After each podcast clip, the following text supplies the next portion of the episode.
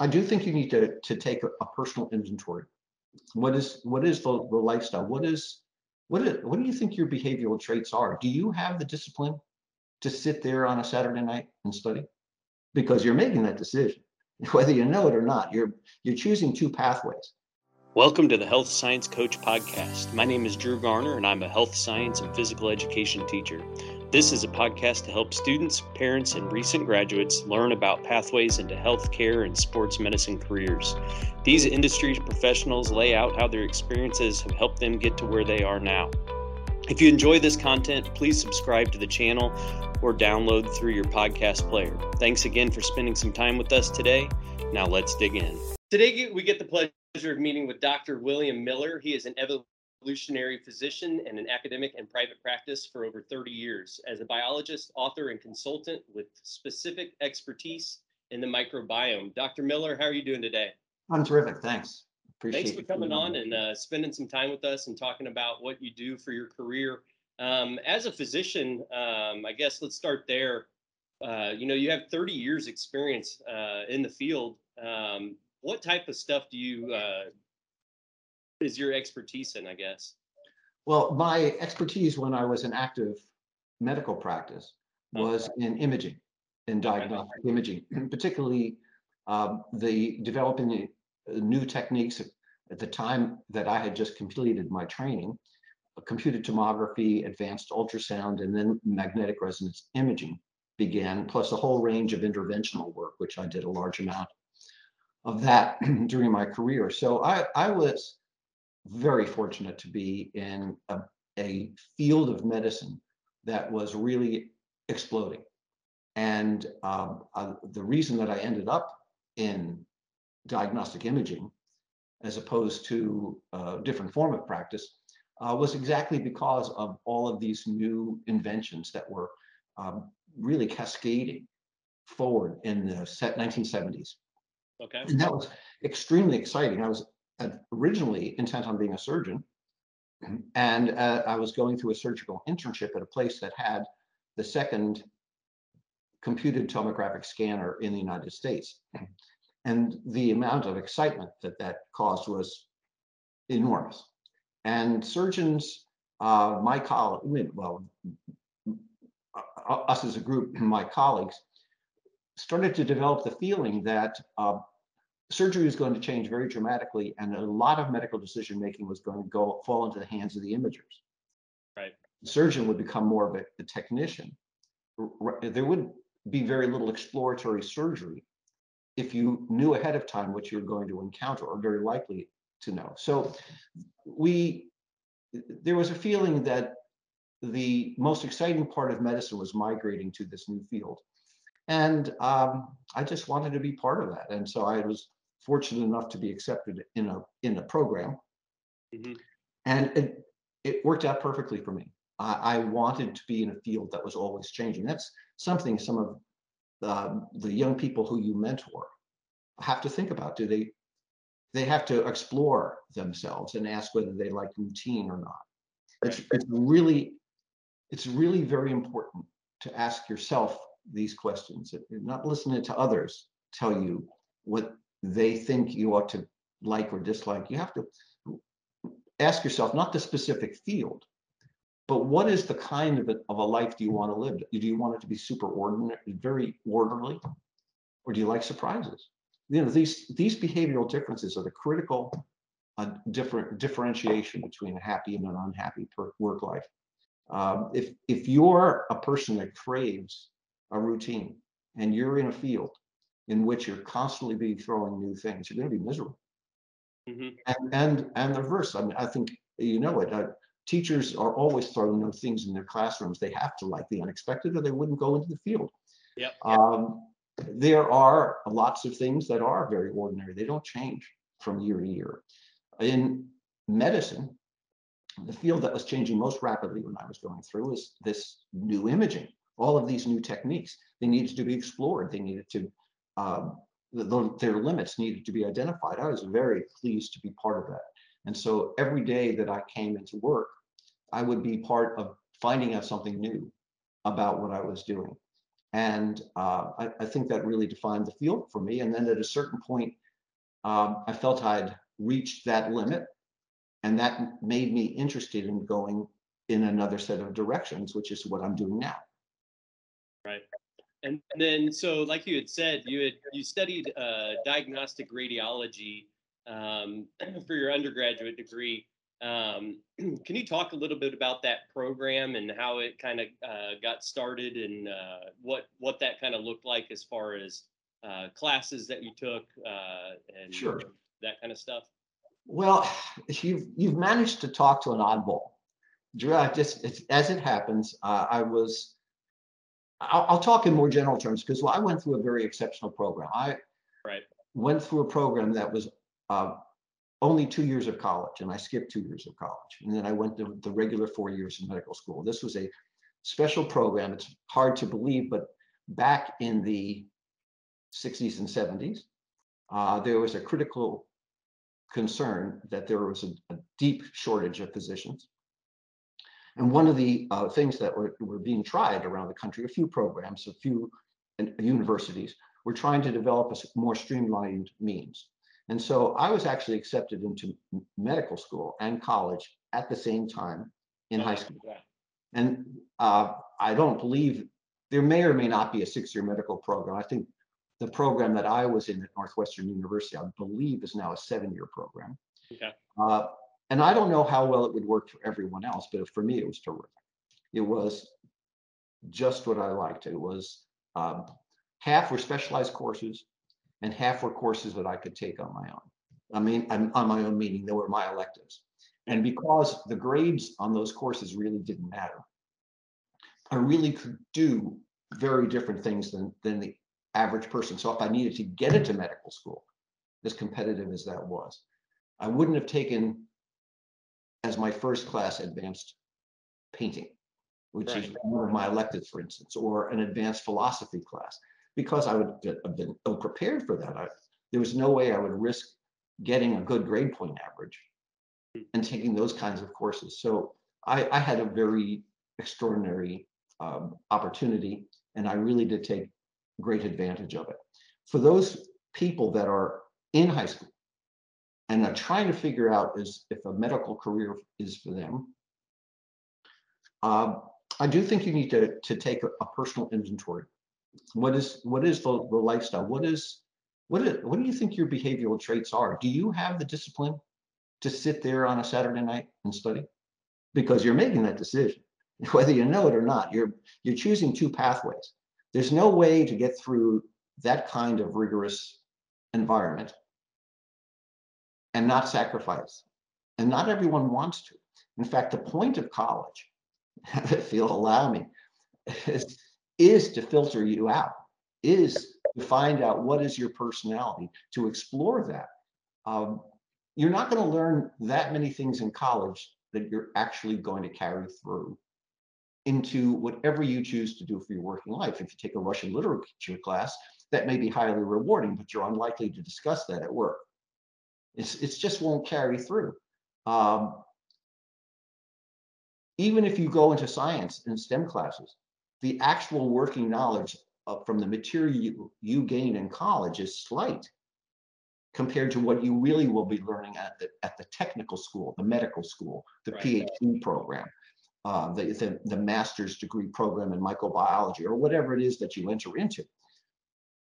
It's, um, it, it's a misapprehension to think that you're going to college uh, in order to prepare yourself for for a career in the sense of giving you actual ground state, the subs the substrates that you need to do that work. On the other hand, it is doing something extraordinarily valuable. It's it is giving you time to assess where you stand. Are you willing to be patient enough? Are you willing to be deliberative in your studies? Are you willing to sit still for long periods of time and concentrate or not. And, and it's no shame if you don't want to do that. It's just best to find it out early. And that's a that's an important part of college. I'm I'm a big believer in in really struggling to have a personal inventory. to really understand your physiology. So in what I do is all about the world of cells and how cells work together to make you you. They, they, you're trillions of cells together, tens of trillions of cells together, and they're working together seamless, seamlessly to make you you. And they're delivering together their collective impulses that become your motivations. They become your behavioral traits. Mm-hmm. And it's very hard for you to go against those. You can do it for a little while, but it's very hard to go beyond those natural rhythms. And we all have them. And I think high school and college are great times to search those things out. Uh, not merely just interests, but motivations. Do I want to work like a dog or not? Is money really that important to me? Will I sacrifice sleep for it or not? Would I rather have a wonderful, lazy Sunday, Sunday or be on call? I you just you it's you have to make these decisions. You, you have to make economic decisions. Right. I want a certain lifestyle. I can't live without that lifestyle, or that lifestyle repulses me. I, I think it's so unnecessary. I think that's actually um, bad for me and society, or whatever you think. But you you really need to figure that out because the no matter how hard you try to go against it, you can't sustain that for decades. You've, you've got to be in rhythm and being in balance with your personal rhythm, I think is the only way to sustain yourself and your well-being over time. Yeah, that's pretty pretty in depth of uh, this discussion of just trying to figure out who you are and what you like, and you know, really understanding that personal inventory, like you brought up a couple times of you know what your lifestyle is, what you want to be able to have and achieve throughout your goals uh, through high school, through college, and then yeah. later on in life, and setting yourself up for that. Um, so when you were, dude, dude let me uh, let me interrupt you for a second. You'll pardon me. I hope. There's a lot to be said for doing jobs that you don't like. In other words, I, I'm not saying you should take a job you don't like to start with, but I think there's a great deal of personal growth so you say, well, how do I find out what I'm like? You know, how do I really know that? Well, I'll tell you what, you go take a few jobs and you'll find out what you really like. You'll, and I'll tell you, finding out what you hate, finding out what makes you miserable is a huge leap in the proper direction to finding out the real you. Um, you know, my wife worked in a in a fast food restaurant when she was very young um, it was a formative experience. It, it changed her entire outlook. Uh, I did um, bunches of short time jobs uh, as I went through uh, summers and uh, undergraduate school and even in medical school. I did certain uh, things to earn some extra money. I just didn't have the money. Um, I learned a lot by what I didn't like when when in in the terms of medical school, you get rotations through different subspecialty areas. So you go through medicine, surgery, pediatrics, psychiatry, and uh, OB-GYN. The biggest pathway to understanding what you wanted to be was what you knew you didn't want to be. And once you had eliminated that, that list, you could actually come down pretty quickly on the few remaining pathways that really looked to you as though that would make you could be contented in that direction. And so I think uh, challenging work experiences at any age are terrific teachers. Um, and if you hate a job, don't say I made a mistake. Celebrate that you had you under you went through an experiment that taught you what you didn't like. I mean, if you take a job in retail and you find out you can't stand it, it's a good thing to know that ahead of time. Right. It really focuses your brain. You might want to be a teacher. That's an extraordinarily different experience. Yep. Um, so then when you were in high school, what what made you want to go into medical school and, and choose Northwestern as your, your school of choice? Uh, well, Northwestern was easy. Uh, that was the school that offered the six-year medical program. So, okay. But the question of why I wanted to be a doctor uh, is uh, is fair, but you have to put anyone's listening has to put themselves in the shoes of a teenager, um, and it's it, it'll sound odd, and I know people expect me to say, "Well, it's the noble thing to do, and it was service," and those are important. I learned how important those things were, but I didn't start there. I started trying to figure out what I wanted to do. And I knew I didn't work, want to work for a company. I, I had enough self-inventory to know that for me to be working with uh,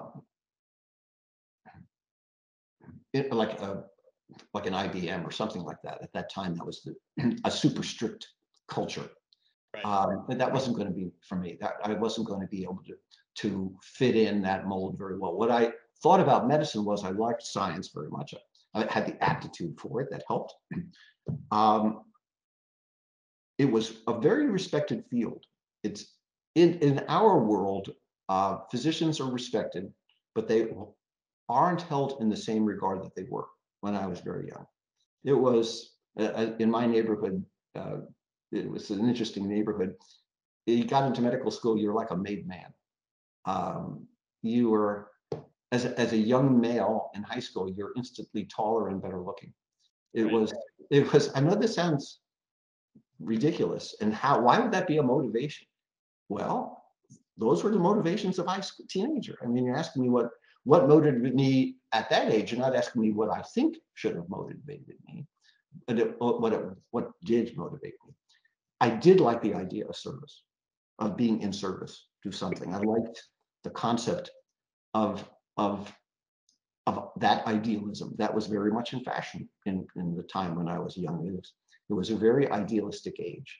Um, it expressed itself in many ways, including the hippie movement as one other form of idealism. But uh, that was not me. I was a very uh, ordinary type in that regard. Uh, but the, uh, the idealism of that era was highly influential, and that mattered. Um, and then lastly, when I said that I didn't think I could be very good in corporate culture, at that time in medicine, it was really a model of the small practice. It was just you in your own practice, you know, the, like the town doctor, Right. or I mean, it was almost like uh, my ideas were from like from movies, uh, hardly from real life. Um, what medicine grew into was a huge corporate type. So now uh, when it comes to a personality trait, I chose medicine because I didn't want to be a part of a big corporate uh, enterprise. Right. I didn't want to deal with that kind of those personalities and that kind of infighting that I knew from my father existed in that world. That I just that was not what I wanted. Uh, if you go into medicine now, you're going to have that. Pretty much, you're either going to be a quiet employee or you're going to deal with this kind of corporate bureaucracy. It's changed entirely. But those were the motivations of a high schooler. And they were reasonable. They were they were honorable and reasonable motivations for their time. Yeah. Um, so you've, you've been in business or you've been in uh, the medical field for over 30 years, uh, and you started to write some books uh, a little more recently. Um, how did you kind of think about becoming an author and wanting to write books? Well, as I said, I, I my my pathway is very unusual, but I think people might be interested. I'm an evolutionary biologist. That means I think about um, how did we get to become what we are from the single cells where life began billions of years ago. What's the story? So, in vague terms, I knew from my scientific background that Darwin had talked about survival of the fittest, that, uh, and I knew uh, about genetics, certainly, and I knew that there were mutations. And I knew that those two linked together somehow to make us me. But my interest in, bio, in evolutionary biology was very tiny. What happened was really extraordinary.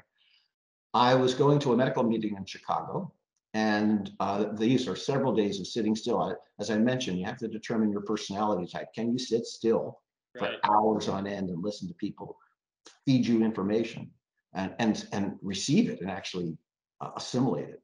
Um, well, I do have limits. And along about the afternoon of the third day, I turned to a, a very smart colleague of mine uh, just happened to be at the same meeting. I said, I got to get out of here. I can't take it anymore. Let's go someplace this afternoon. Let's, why don't we go to one of Chicago's museums? And there was either the Art Institute uh, or I knew the Field Museum, Natural History. And I, I said, you pick it, we'll go. And he goes, well, let's go to the, that Field Museum. I've never been there and I hadn't been there. So I don't know who's listening that may have ever been to the Field Museum in Chicago, but as you enter into this beautiful, massive building, there's this huge central rotunda. And in one side of it, dominating one side of it, is the, the best fossilized T-Rex skeleton in Yep. the world. And it's, I like to say it's a boy named Sue. Uh, no one knows if it's a boy or a girl, but there's that Johnny Cash song from a long time ago. But the fossil is called Sue. That's its name. And it's uh, Titanic and uh, just jaw dropping. So I'm looking at it, but I noticed something that really surprised me. Um, because I'm an imager, I really know human anatomy very well. I know things like where the muscles insert on bones because they have certain irregular edges compared to smooth bone. You can tell a lot about the muscle, the, the musculature from the bones.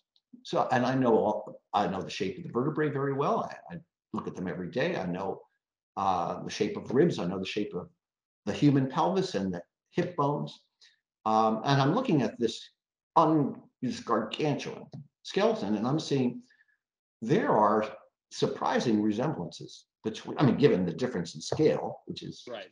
unbelievably great, but the the humerus bone, the upper arm bone, there's a, there was a strong resemblance.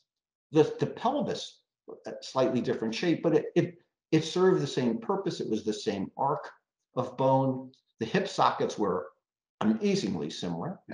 The thigh bones were very much alike, including muscle insertions. The vertebrae are very much alike. And I'm just trying to figure this out. This this beast, this this species, um, apparently dominated planetary environments for maybe 8 million years and then died out 66, 70 million years ago.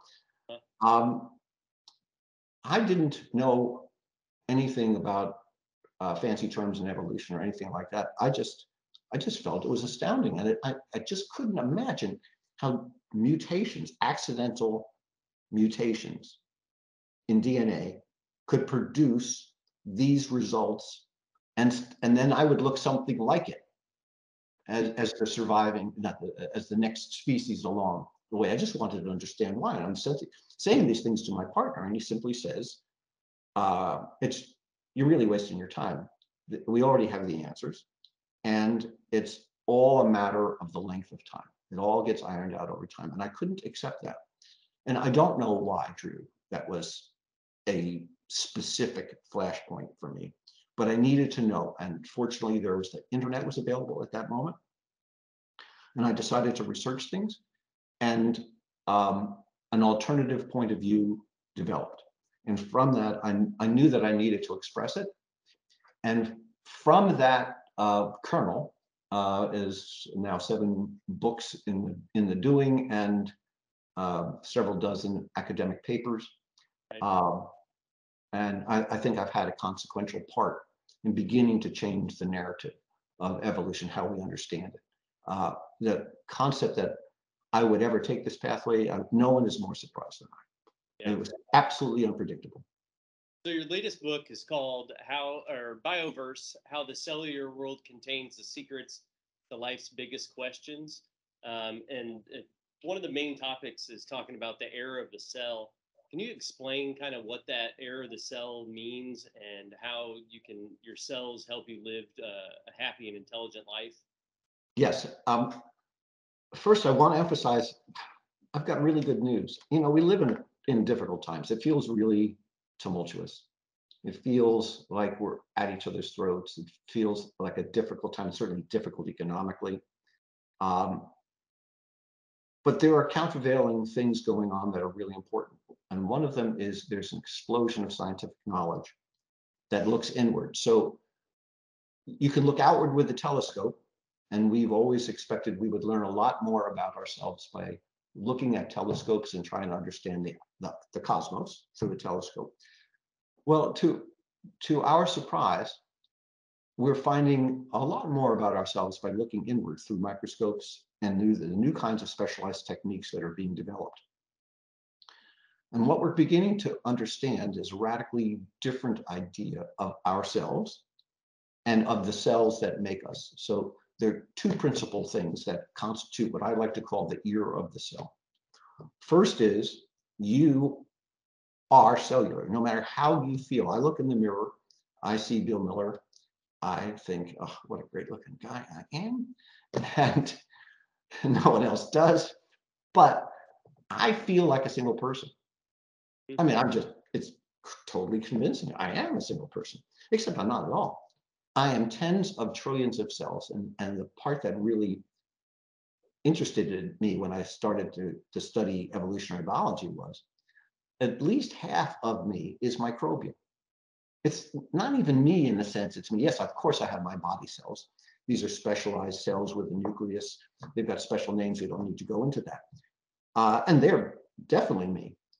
But then there's another fraction of me, bacteria, fungi, viruses, and other types of cells that are actually different species, but they're also me. They're me because they form an absolutely central part of my metabolism and they influence my mood and behaviors and my motivations and impulses. And it, it, it's, it's, this was very hard to believe when it was first found out, but now it's, it's confirmed. And uh, science doesn't move as rapidly as people imagine from movies and TV and, and even magazine articles. Science is deliberative and it takes a lot of time to change minds. But now what we're, we know what we're called holobionts. It really means superorganisms. We are this intense combination of cells. And the second principle is, yes, I am tens of trillions of cells. And the surprising thing is each and every single one of them is conscious and intelligent. So we used to think that these cells were like little bots. You know, you're just all these little tiny bots like thermostats, and they just kind of jiggle around with each other. And um, they have nothing to do with your conscious thoughts because you're a human and your conscious thoughts are a much higher level and you're capable of abstraction and these cells are uh, have no inner life, they have no experiences. Well, that's just all wrong. they are intelligent in and of themselves, intelligent at their scope and scale. That doesn't mean intelligent like you and me. Um, they're not going on Tinder to try to get a date or anything. They're just, they're, they are competent, problem solving, communicating, and social. So what does all this mean? It means that all of this new knowledge combined with these great new techniques that we have to explore this, these, these inner lives of cells means that we're going to be able to partner with them correctly and exploit them for our better health and well-being. We will do that through, uh, they will help us devise new metabolites that will, they, they will instruct us on how to partner with them together so that we collect the proper cells together to, to correct chronic diseases like diabetes and hypertension and arthritis and all of these things that we believe are inevitable products of growing old. They, they, will, they will still occur, but we'll push them back farther and farther. So what will the era of the cell mean? Longer lives, healthier, longer lives. Right. It's one thing to live longer, but a lot of people don't want to live longer if they're living badly, if they're in constant pain or they're disabled. If you could have a longer life with enhanced well-being, that would be wonderful. That's what the era of the cell promises us. The era of the cell uh, gives us uh, great opportunities for using them in novel ways as intelligent on-demand factories to produce products that we can't even imagine. Uh, even, even though I'm well versed in this field, uh, we really, we, it is impossible today to imagine the variety of products that will be available that are intelligent sensors. They will detect diseases before they become apparent. Um, they will uh, allow us to uh, go into environments that would otherwise be impossible for us. Uh, so I'm, I'm very excited about where we're going scientifically. And I think uh, it's one of the, uh, I like to call it the seventh epoch. It's, it's, if you, I'm, I'm sorry, you can interrupt me, Trudy, Yeah, but yeah. get excited about these things. Um, if you th- ask yourselves, what were, what are the things that have helped humanity over time? Well, it's not politics. Right. Um, it, it- it's certain technical things, obviously. Um, um, but it's medical advances that have made the greatest difference in the health and well-being of populations. For example, um, understanding germs, germ theory. That made a huge difference because that led to antibiotics, which saved an unbelievable number of lives. Medical imaging. Roentgen, uh, uh, Conrad Roentgen invented um, the uh, X-ray uh, over 100 years ago. That began this march of imaging. Roentgen couldn't have dreamt about magnetic resonance imaging and all the, the interventional things that can be done because of imaging now, or the great new things that will be discovered yet. But it led to that cascade vaccination. It saved more lives than any single medical event in history. Um, the invention of antibiotics has saved millions of lives. Um, understanding community health, understanding the, the concept of contamination in water and how to fix that. These, these are the things that have made the actual differences that have made people's lives better as opposed to the next political movement uh, uh, uh, uh, and so on. So the era of the cell is the next one, the seventh of this. Uh, think of anesthesia. Imagine what was what was medicine like before anesthesia? It was horrible. O- operations were bloody dis- and screaming pain. Uh, anesthesia changed all that, and the world changed. And so the era of the cell will change the world. The question is, how will we shape it? What will we make of this great privilege that we're being offered? So then, with enhancing healthcare experience through that cellular intelligence, how do we know that those cells are intelligent, and kind of why does that matter for our health?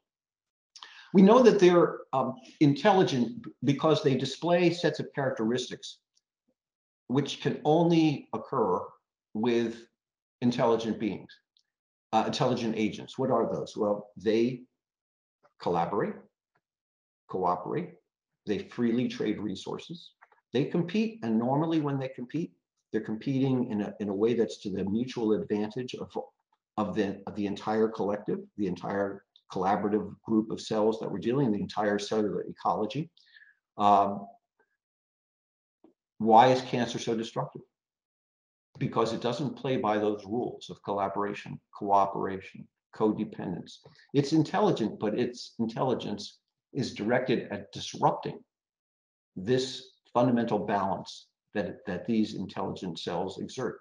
Uh, intelligent cells problem solve. They communicate abundantly. They're chattering together all the time. These are all the things that we do. We declare these as intelligent. We engineer through cooperation, collaboration. We just a little competition in engineering. Right. We trade resources. We use tools. Uh, we use wood and iron and steel and ourselves engineer also. How do we know they engineer? Well, you and I are talking. We are their engineered products. It's hard to think of it in these terms, but that's exactly the correct way. It, it's engineering as a form of artful self-organization. If, if the term seems like it, it's too human-centric, that's only because we're missing the point. We're able to engineer because they're able to engineer. We, we that that reality was not apparent to us until now. So their intelligence are, I, I, I- would reverse it to, why do you think you're intelligent? I, I'm not, that's a rhetorical question. You would say, well, because I can problem solve, I can assess information, I can communicate it, I can uh, deliberate between potential outcomes, I can predict, I can choose not to act. Well, these are all the same things that do. We just didn't know it. We didn't have the tools to understand it. And we also had to have the frame of mind to be willing to understand it. Uh, and that took time. You know, it, it always takes time to, to have a new perspective like this. And so that's where we are now, finally. Right. So then, kind of like with that engineering you were talking about, um, how do you think that the, uh, I guess, genetic engineering and testing and experimenting on humans uh, or crops or things like that is going to change in the in the next five to ten years? Well, I think that it has to be done very carefully. I think there's no way to not do it. It's, there's no way to put it back in the box. There's no way to interdict it entirely. Um, you, it, you, you just can't do it. It will squeeze out somewhere around the world, no matter what we do. So that the answer is really to have the scientific community uh, accept its duty, its obligation to attempt to exert a supervisory role and regulate and limit the extent of experimentation. This is being done. There, there are limits to what you can do with human embryos and so on. Um, it's the same with plants.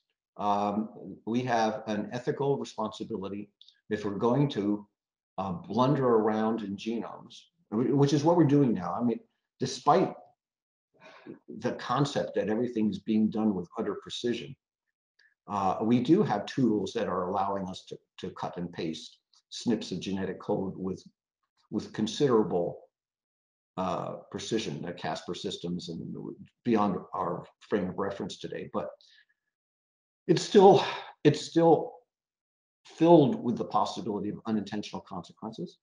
Mm-hmm. And for that reason, the single most important aspect of all of this is to go slowly right. to to attempt to make sure that it's that it's only being done at, at, at scientific institutions that have investigative review boards, and so that the the possibility of an inadvertent action is kept low. What one of the theories, and I'm not going to go into what I believe, that's irrelevant.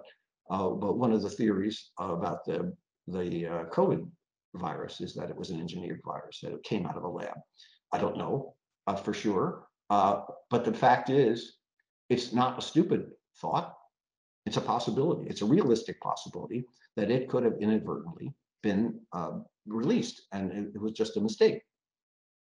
Um, there's no reason for us to discuss that. I don't think anyone knows the answer, but um, I think that gives a very good idea of what can be done inadvertently. And uh, that's the same thing in plant genetics and other things. We just don't understand exactly how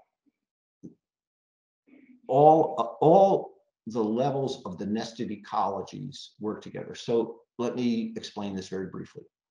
Um, your cells, your cells collaborate and cooperate. They collaborate and cooperate in groups. And you can think of think of your intestines as like an ecology, like a rainforest, like like uh, your heart's another ecology, your liver's another ecology. It, it's a bit of a simplification, but you're a superimposition of all of these ecologies. And then you roam the larger ecology of, of our planet. Yeah. We don't really understand that, that I've been interested in is kind of the, the gut microbiomes and how they all work together for your skin and your the digestion and you know just the general exercise and nutrition aspect. Exactly. Yeah and exactly you're making my point for me better than i was making it. Thank you. Um, these microbiomes are everywhere in your body.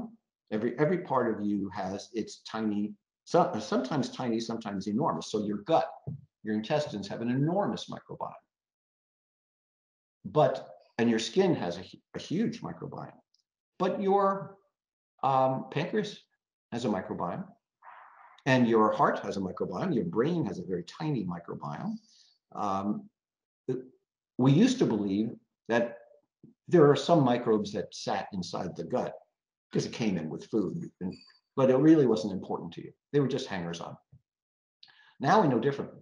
Now we know that every part of our microbiome has its function.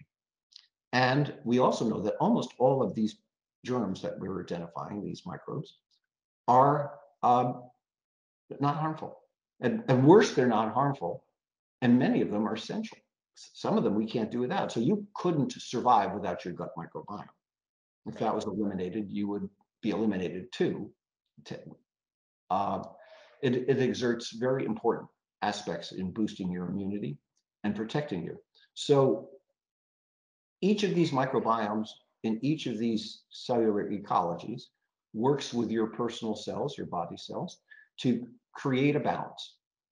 And so if we start affecting the genetic components of an organism, we don't know how it will relate to all of these nested ecologies. And even it's even true with plants. We just won't know what its ramifications are. How will it affect the plant's microbiome, which will affect which bugs it attracts, which will affect which further microbes it will attract, which might affect its not just its yield, but it could affect its susceptibility to fungus, uh, its susceptibility to other forms of blight. Again, all of this, it, it's it might have um, an unexpected negative effect on our microbiome by consuming those plants. Um, again, none of this is an argument to not do any of it. It's an argument to go ahead and do it really carefully. Yeah. Um, so we're going to kind of jump off into something else a little bit different now. Um, thinking about you know the the student in general, um, going from high school through college into a career path. Um, if you could think of yourself uh, or a student now in one of each of these just four different parts of their time, so what advice would you have a high school student that's interested in getting into the medical field? I think that um, first of all, I think medicine's a noble field. I would encourage it. Uh, I think that there, it offers a high opportunity of satisfaction. I think it's difficult. I think it can be challenging and it can be wearying. Uh, but it's a, it's a noble field.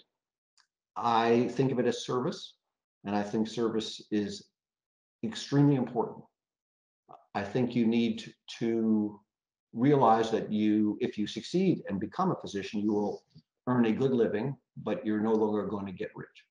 If that's if your idea is that you really have to, you really need to be economically exceptional, that's not going to be the direction for you.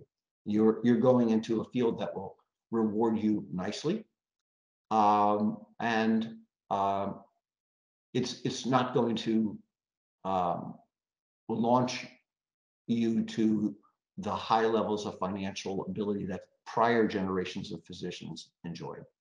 It just it's changed. It's it's not going to be that. What things can you do?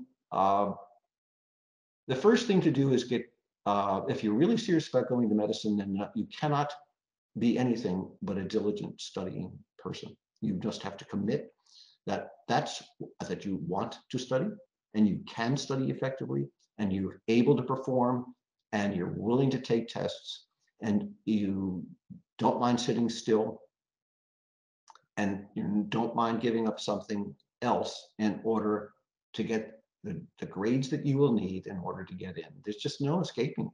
You, the field is highly competitive and you, it, that won't change.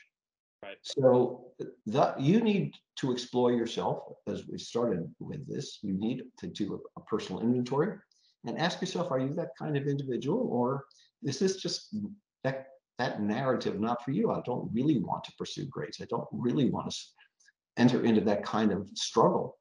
Uh, it's best to know it right off because you'll just you'll be just batting yourself against a wall. There's you just have to go through the system to get into medical school. You you have to go through the filtering system.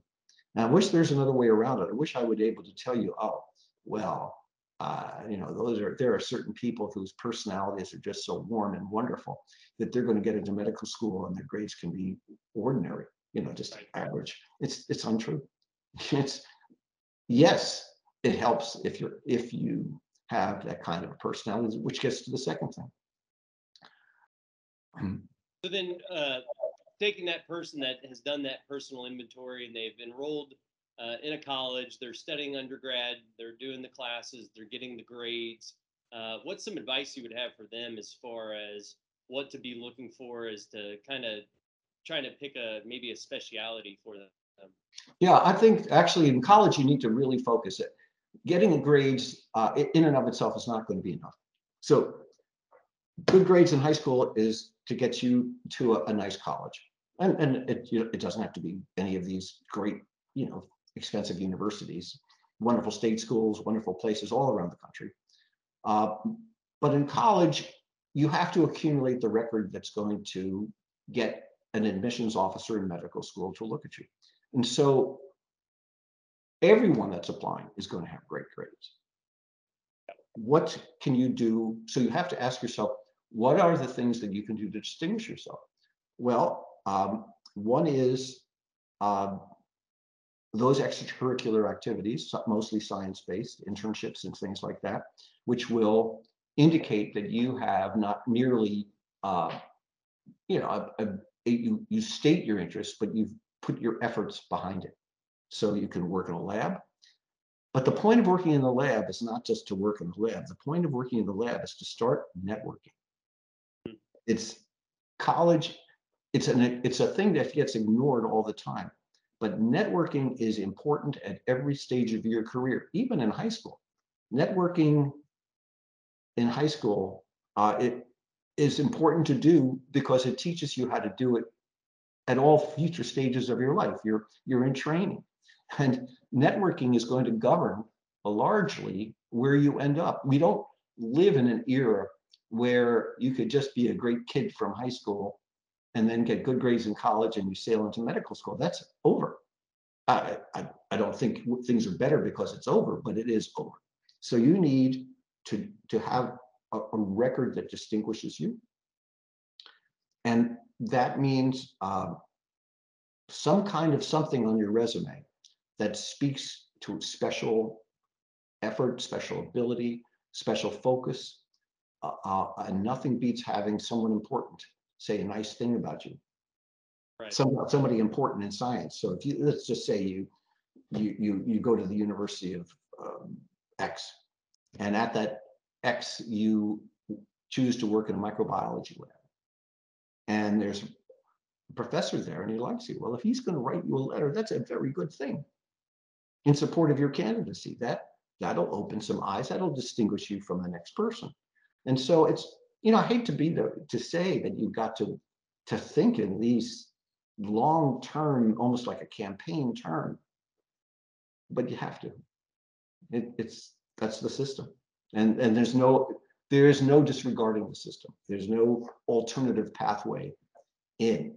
Um, you know, you can get into college without good high school grades if you're an athlete, but that that doesn't work for medical school. That doesn't matter. So, yeah, there it's it's not getting into medical school is not like getting into college. Right. Getting to medical school is um, going through the filtering process and yep. coming out on the other end with exceptional grades. And now you need that extra thing. It, it's you need that that one extra thing that carries you forward and distinguishes you from the tens of thousands of other applicants. So then, uh, coming out on the other side of that, after you've, you've been through medical school, what advice would you have for that that student that's coming out of med school that's getting ready to look for their first job and uh, you know get in actually get in the field and and start working? Uh, that's a that's a, a, a great question. I'll, I'll mention uh, something that was true in my medical experience and i think it's still medical school experience i think it's still true today i think it's was certainly true in my residency so i was training to be a, an imaging doctor, and um, and that's a four-year training program. And um, I will say that I got no mentorship, uh, except for one individual. I've, I received no real advice from the medical school or from the residency um, what I should, what would life be like out there? What should you be looking for? What's what's the proper um, medical practice for you? In fact, in, in medical school, no one even talks to you about what might be a good fit for you for your specialty, if you choose to have one. You know, beyond uh, to not be a primary care physician, uh, you want to go into a uh, into a specialty. Actually, you talk about that all the time with your classmates, but no no faculty person talks. There's no lecture. And how you go about choosing this? It's just you know, whatever you want to do. It's fine. Uh, there's no discussion of economics. And I, I, know that it's always, you know, we talk about economics and medicine, and everybody goes, oh, you shouldn't do that. You got to give it thought. I mean, you're making you're making a lifestyle decision, you're making an economic decision that will determine your range of um, economic possibilities. And it's not wrong to be thinking about it. Um, if, if, for example, there's a huge difference in lifestyle between being a dermatologist and being uh, an obstetrician gynecologist that's going to be delivering 80 babies a year. Right. Uh, just you're just making this choice. There's nothing wrong with either field. They're both good fields. They're both uh, highly rewarding for the person that wants them. But it's not merely to say I don't like. I'm not interested in skin, and I am interested in babies. That's important, and it might be true, and it may be sufficient to carry you to one field or another. But you should be approaching this kind of decision by saying, with this decision comes a lifestyle. With this comes a set of economic variables. And maybe I ought to know those things ahead of time and they should be part of my full decision matrix. Suppose you're right on the edge between going into um, dermatology and renal medicine. Would it would it be pertinent if it were true? And I'm not saying it is true, but let's just say, would it be pertinent if it were true that one specialty earned double the other? Right. Would it matter? I mean, maybe not to, to each individual, but you have a right to to decide for yourself what that matters to you. Um, and so you need to explore those things. Um, you need to think about personality types. If you go into psychiatry, you're dealing with a certain set of personality types. You go into plastic surgery, you're dealing with another set of personality types. Um, you make these decisions. These are socio-economic decisions that are part of scientific interest levels. And then you have to individually put them together according to your own behavioral inventory, your own self-analysis, your um, I think you need to be roughly rough and candid with yourself. What am I really like? What, what do I really think I'm capable of sustaining for decades and be happy in it? Um, and then you make your marriage, as it were, with, with your field. And a lot of people change, you know, yeah. like a lot of regular marriages. Uh, people change all the time. Um, and, and mostly those people that change have done the right thing because what they did, they found out what wasn't for them. Right. It was they did the thing that just didn't turn out to be right. They made no mistake. Yep. They they learned something else. It's like Thomas Edison when asked about the the ten thousand things he tried that failed to make the light bulb, the filament for the light bulb. This I don't know if it's a true story or not, but I love the story. And he said, you know, I never failed. I just found out something didn't work. And so that's that's a big part of of living experience that I don't think gets covered often. I mean, a guidance counselor is not going to tell you, oh, by all means, go forward and fail. I mean, that doesn't sound very responsible. But frankly, going forward and failing is a lot better than not trying. We've learned a lot through that failure, and I think it's huge personal growth.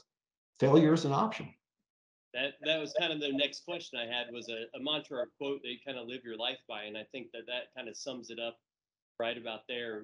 With I mean, talking about the changes in the cells and the body, and then how that integrates into changes in the person, and picking the your career path, and um, you know, like you talked about the changing of the person uh, throughout their life of, of yeah, making their decisions. If you'll permit me, I'd like to add a few more things, and I know we're going to be running out of time very shortly.